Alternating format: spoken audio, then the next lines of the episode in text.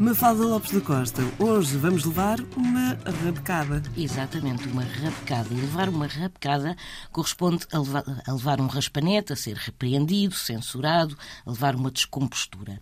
Rabecada vem de rabeca, que é um instrumento musical de madeira com quatro cordas, que é tocado com um arco.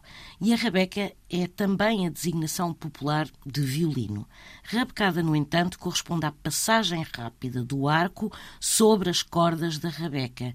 E por analogia com o som, que é muito desagradável, obtido pela rabecada, nasceu a expressão levar uma rabecada com o significado de ser repreendido, ou seja, de ser algo desagradável.